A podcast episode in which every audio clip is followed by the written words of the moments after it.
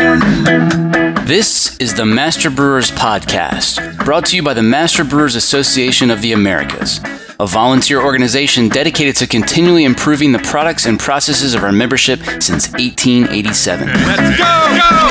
go, go, Master Brewers brings you interviews with the industry's best and brightest in brewing science, technology, and operations.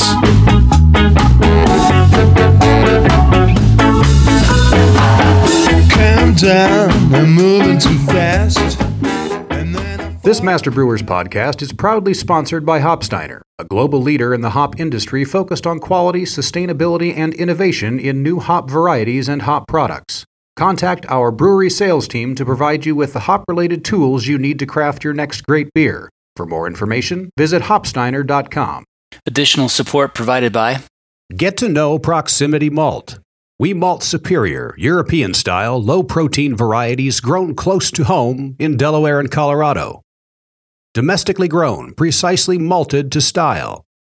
With our team of seasoned experts and two brand new malt houses, try what's really new in malt.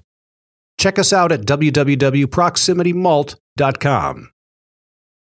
Every beer has a story, and that's why, for over 95 years, Gusmer Enterprises has offered a full line of solutions, including equipment, analytical instrumentation, and processing aids, all brought to you from leading suppliers and backed by strong technical support. For the solution to your story, go to gusmerbeer.com.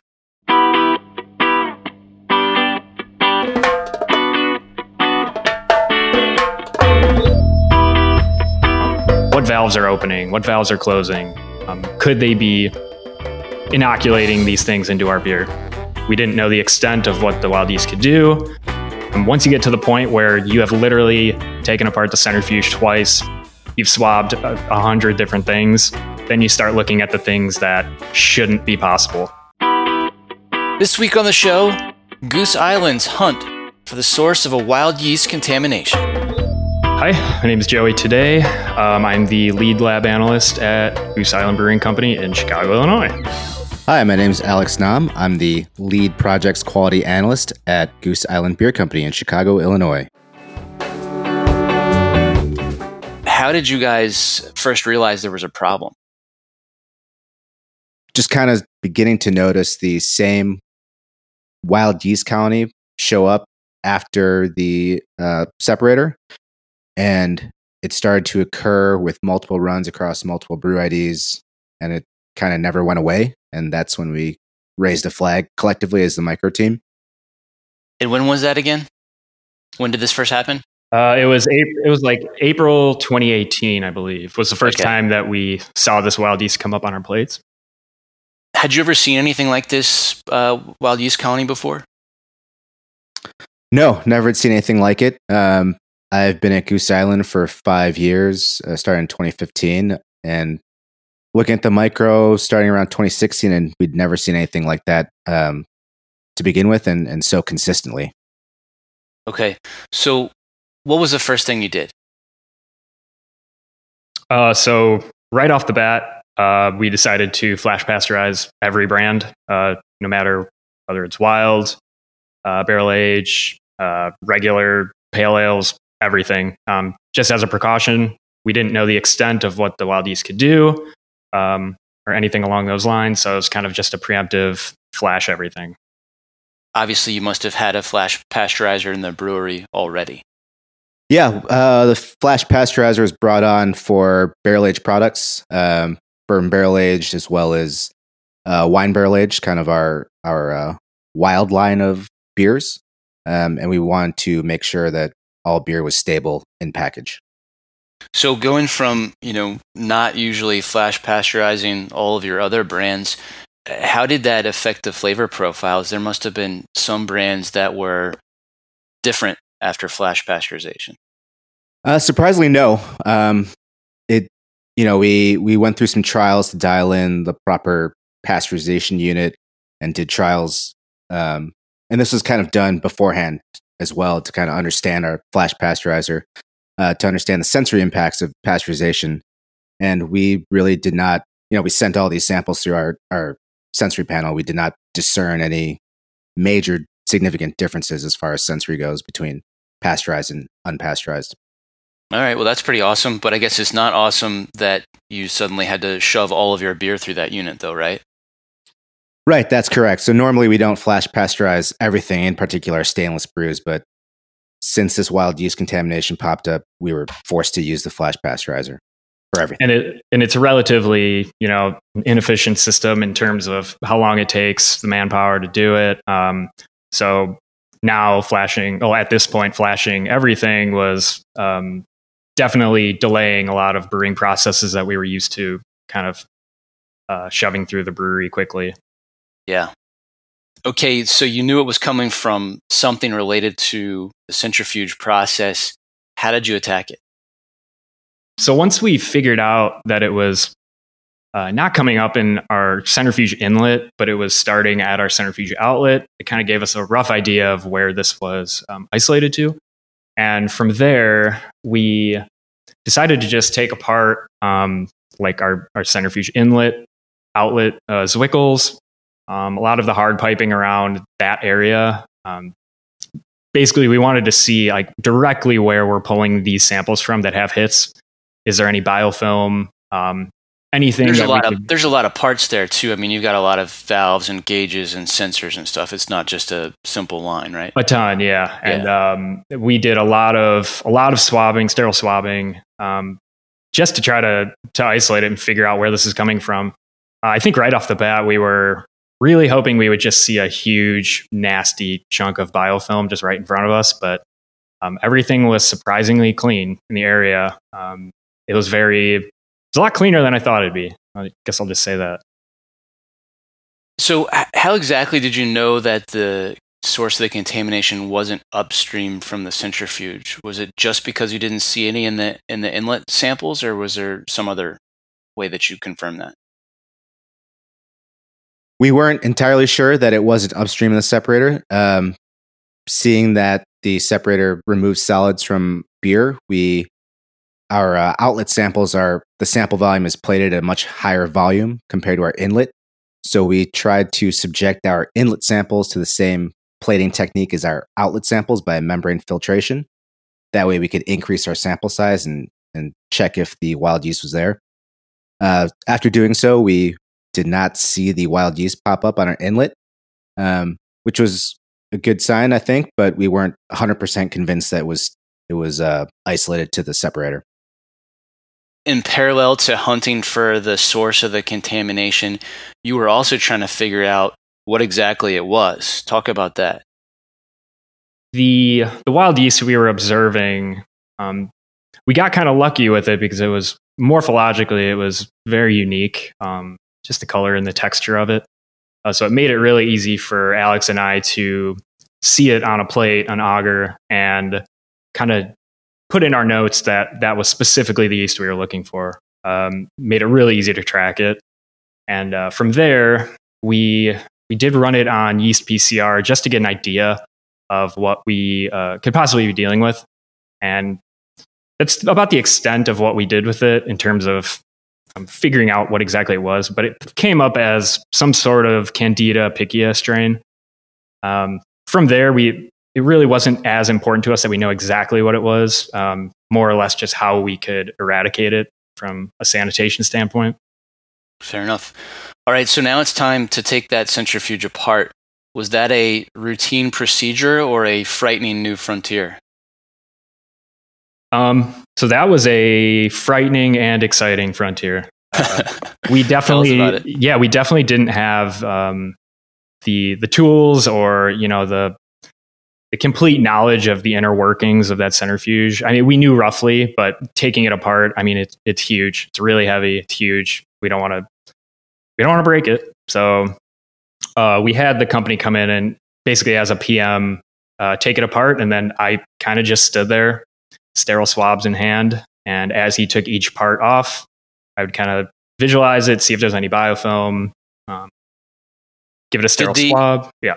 Did the technician know where to look? I mean, this is one of those situations where you hope you get the equivalent of like click and clack from Car Talk. You know, they've seen it before and they know exactly where to find it. Um, this one was kind of a mystery for them too. So I think we were all learning a little bit at this point. All right. So, what did you find inside that disassembled separator? We found an incredibly clean centrifuge.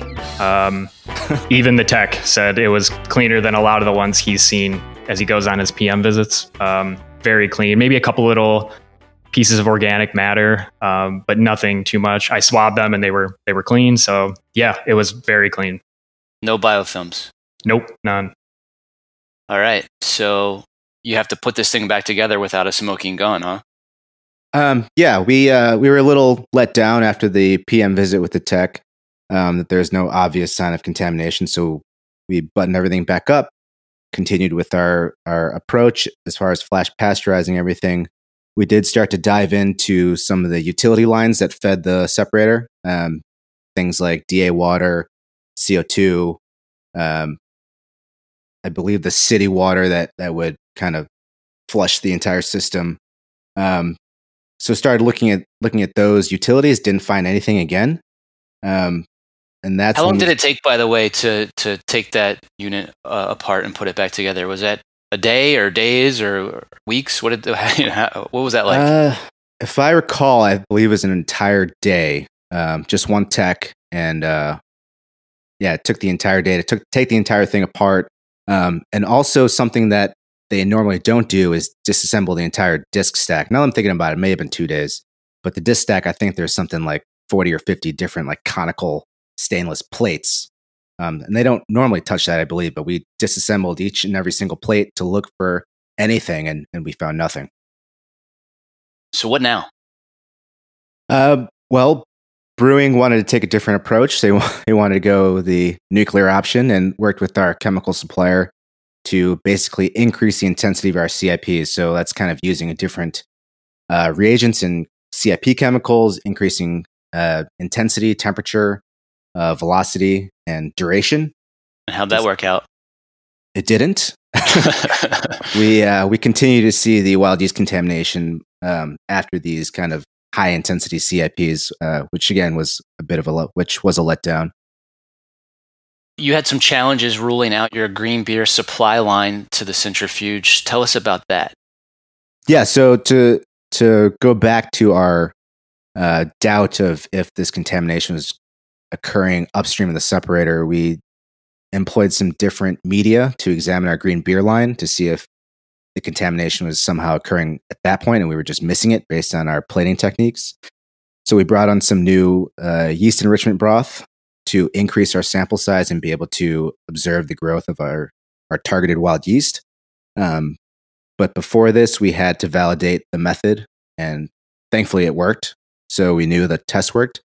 Uh, with that knowledge, we sampled our green beer line, um, which is basically the hard pipe that feeds all of our green beer from uh, our cellars from the fermenter to the separator. This kind of one common hard pipe. Um, we sampled at various different points along that line, enriched with our our new yeast media broth, um, and nothing. And even though we still saw our wild yeast post separator, um, so that's how we kind of ruled out the green beer line. Okay, that makes sense. Give us the chain of events as you expanded the scope of your investigation. What did you do differently in regards to sampling? Um, so I think with everything we had done, looking at you know kind of stationary parts of the separator, um, visually and microbially, and really not coming up with anything. Um, our next thought was we needed to start diving into the actual moving parts of the centrifuge. Uh, what's changing during a centrifuge run, and you know what valves are opening, what valves are closing. Um, could they be inoculating these things into our beer? Um, so yeah, the next step was really just trying to break down the different processes within the centrifuge during a run.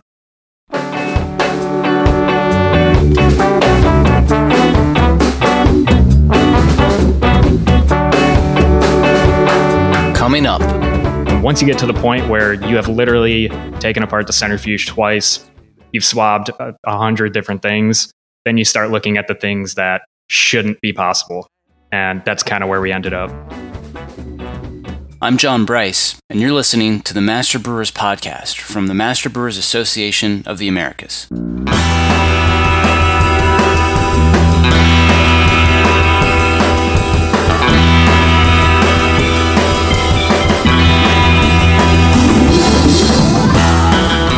Support for this podcast is brought to you by ABS Commercial is a full service brewery and parts outfitter. From our Raleigh headquarters to our Denver office, we proudly offer brew houses and fermenters from three barrels and up, yeast brinks, boilers, kegs, chillers, tri clamp, and other stainless parts, all with the quickest delivery and lead times in the industry.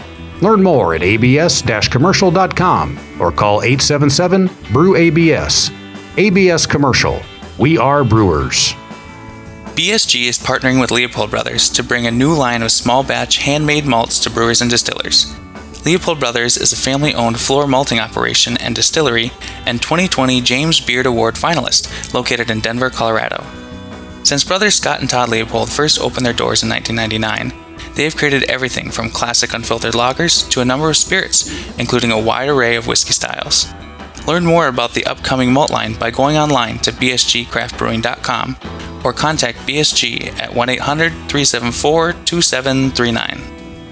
Brew Monitor from Precision Fermentation works with your existing fermentation tanks to track dissolved oxygen, pH, gravity, pressure, temperature, and conductivity in real time from any smartphone, tablet, or PC. Get started for 30 days risk-free. Visit precisionfermentation.com slash MBAA. There's one last sponsor I should mention, and that's More Beer. Visit morebeerpro.com to browse ingredients, equipment, and more. And if you like this show, be sure to thank all of our sponsors because it wouldn't be possible without their generous support. Here's what's coming up on the Master Brewers calendar. District Carolinas has a free technical seminar December 17th. And finally, a conference you can put on your calendar that's likely to actually take place in person. The 2021 Master Brewers Conference will be October 28th through the 30th in Cleveland. Check out the full calendar of events at mbaa.com for more details or to find a district meeting near you. Master Brewers Association of the Americas offers a wide range of resources for breweries of all sizes and stages. Keep current on the latest scientific advancements, technical information, and industry trends by joining Master Brewers today. Use discount code BEER20 to save 20% on dues, now through December 31st, 2020. Master Brewers, United We Brew.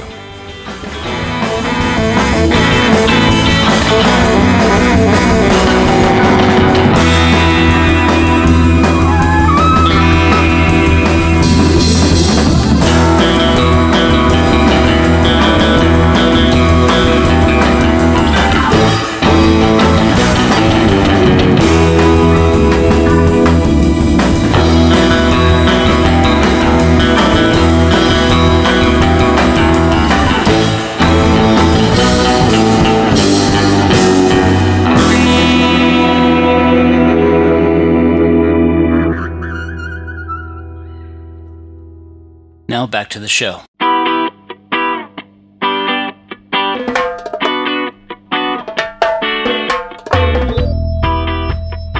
You started looking more closely at the discharge process and the recirc sequence. Your poster mentioned that you increased microsampling around those operations. There are some obvious locations you could sample in regard to the chutes, but how do you sample product recirc?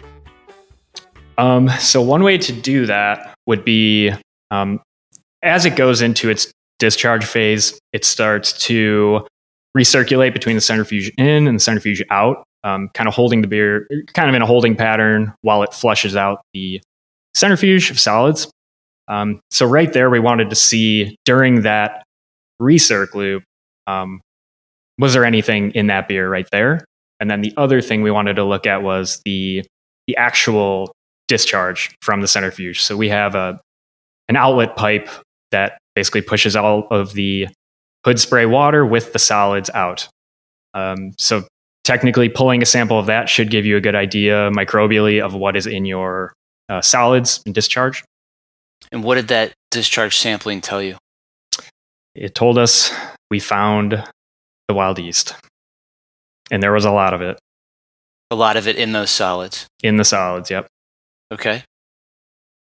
And you also um, not only did you sa- sample the solids that were discharged, but you also sampled the rinse water. What did you find there? So with the rinse water, um, the water that was rinsing that solid uh, the discharge out of the centrifuge, we were pulling the uh, rinse water sample from the soft hose before the the hood spray. So the hood spray is going to be where that water is entering the centrifuge.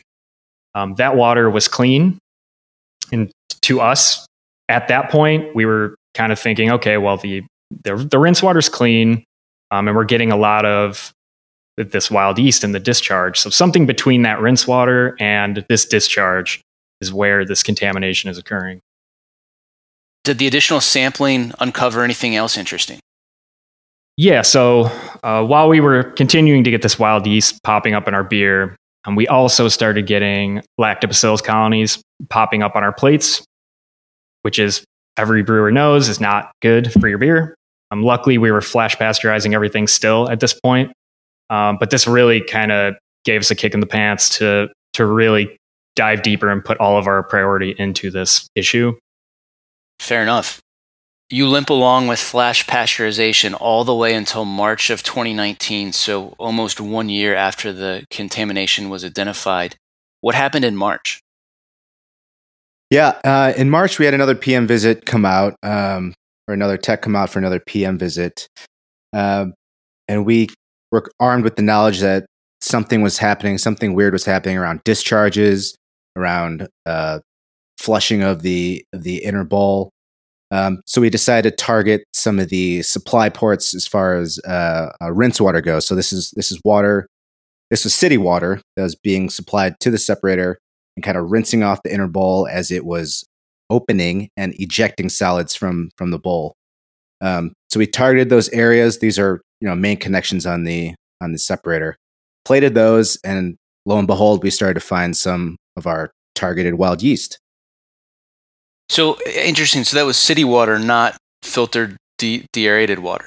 That's correct. Um, so we were a little surprised, uh, and you know, along the way, we learned a lot about about the separator and how it works. Um, but we are under the impression that this water should not be making any contact with any product. It's simply used to flush solids that have been ejected from the inner bowl um, and down the pipe. So it shouldn't matter what type of water you use. Uh, well, you shouldn't have to use deaerated water, which is why I was kind of hooked up to our, our city supply. Uh, we did pass it through a filter, um, but that's about it as far as as far as filtering goes. Okay, so it, it didn't have chlorine in it, so that can help explain the growth. Right.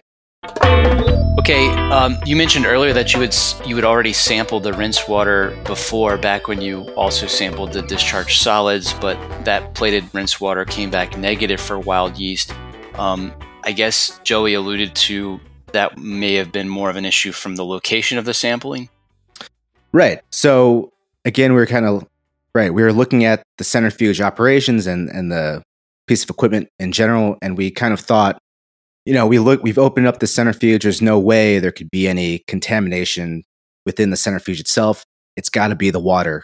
It's got to be the supply water. So we plated the supply water upstream of the of the separator just to you know uh, see if our hunch was correct. And as the micro came back clean, so we kind of had to narrow down on the path of that water to the separator and, and understand where any wild yeast is being picked up.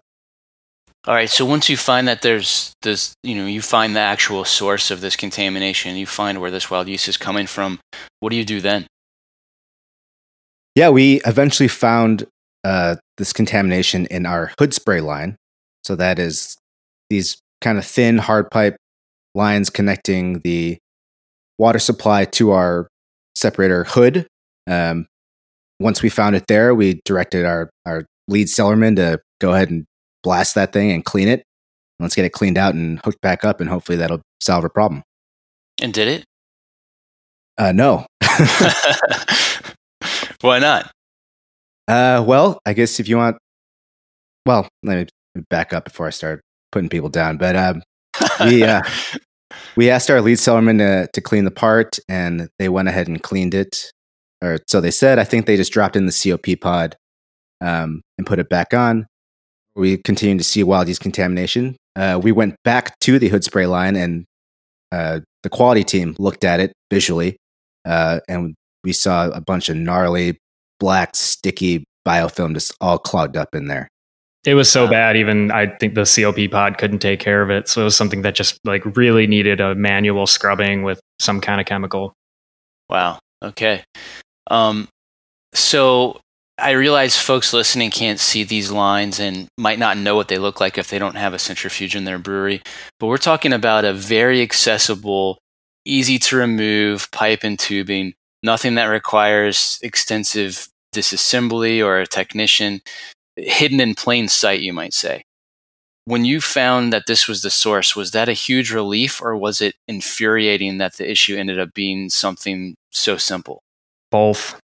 Both. Um, it was one of those things where Yeah, definitely when- both. when you're to- you're told so many times that it should not be contacting beer. I mean, Yeah. initially we were we didn't even think twice about not checking it after you're just told that it should not be beer contact, and then um, once you get to the point where you have literally taken apart the centrifuge twice, you've swabbed a, a hundred different things, then you start looking at the things that shouldn't be possible, and that's kind of where we ended up. How do you think this biofilm formed in that location in the first place? And what are you going to do to ensure it never happens again? Um, so we have some theories. We have nothing proven yet on how um, it could have gotten up there, but um, as you may know, Bourbon County Stout, one of our biggest brands, it's a very viscous stout, um, and we're trying to figure out a way to see how it, that beer could have gotten up into that port. Um, just thinking about it and thinking about the structure of it, it almost doesn't seem possible, but it's there. So it was a really tough one to figure out. Um, the tech couldn't really think of any idea on how it could get up there either. Uh, but we have now added that hood spray line to our sanitation list to be taken apart every two weeks um, and deep cleaned, uh, manually scrubbed. So that's just part of our regular sanitation list now. This is um, maybe a long shot idea, but you know we're already in that territory, so I'll say it. Um, do you have any backflow prevention on that line? Not that I know of. I think I think it's just uh, an open line. Um, So the reason I say that is, and I think I've mentioned this on another episode, but uh, one brewery I worked in um, years ago, uh, they didn't have backflow prevention on the water line that was um, supplying the bottle filler rinse, and basically, uh, that huge pump fired up and was pulling, you know, rinse water as hard as it could. At the same time, somebody in the brew house was I think rinsing a heat exchanger or something, and it actually pulled debris from the heat exchanger all the way back into the filler bowl and like totally clogged the entire filler. And I just wonder if it's possible that you know it could have sucked some of those um, solids from the chute or whatever you know back into that line if it doesn't have backflow pre- prevention on it. Yeah, the um the the hood spray hard piping, the thinner hard piping uh, from the hood bowl was connected to a soft piping that led to a few other things that eventually made it to the rinse water source. Mhm. Um, so we wound up fi- we kind of backtraced it. Once we found it in the hard piping, we backtraced the uh, the hose prior to it, and then back one more time, and we saw it in soft hosing before it. Um, a little bit in the next soft hosing down. yeah. Uh, so once it gets up into that area, and then it just kind of slides down that hose. I mean, it's it's just going to be dosing every beer you have after that. I assume you um, you were able to stop flash pasteurizing everything at this point af- after this, or did you continue doing that as a because you were so used to it now? Uh, well, we continued a little bit just to make sure that our problem was gone, but we went back and repeated some of our sampling, our increased sampling around discharges where we saw kind of spikes in these wild yeast uh, counts. Um, and going back after the cleaning, the deep clean, everything came back clean. We were at that point convinced that we had eradicated our wild yeast source, and we went back to normal operation. that was Alex Nam and Joey today here on the Master Brewers podcast. If you want more details, including lots of photos, Check the show notes for a link to their World Brewing Congress poster. Also, boundless access to WBC Connect's 2020 content is now available for purchase to those who did not attend this year's Congress. That's more than 150 hours of session recordings and 131 posters. My fist full of courage. I joined District Mid Atlantic back when it was dominated by large breweries, and I was often one of the only craft brewers in attendance. I'm so glad I joined. That membership has been incredibly impactful to my career, and I've made so many lifelong friends from those meetings. If you're not already a member, I highly encourage you to join. And there's no time like the present because new members can use the promo code BEER20 or the link in the show notes to save 20% on dues if you register before the end of the year.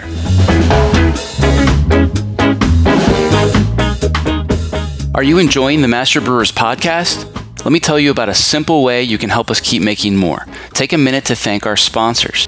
There's no way we could produce this show without generous support from sponsors like Hopsteiner, ABS, Proximity Malt, BSG, Gusmer, and Precision Fermentation.